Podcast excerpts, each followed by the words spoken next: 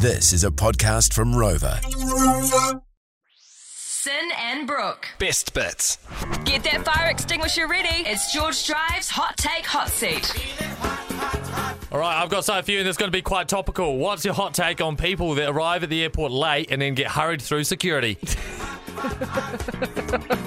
when you're someone like me who is super organized and like quite likes to you know really plan in advance and be not late to Yeah. things um, it can be quite excruciating but also i have got a heart.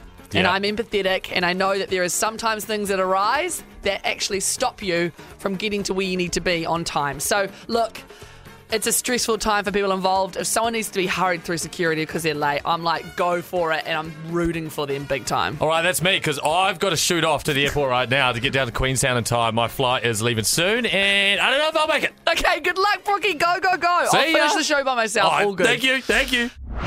Want more? 3 till 7 p.m. weekdays on George FM.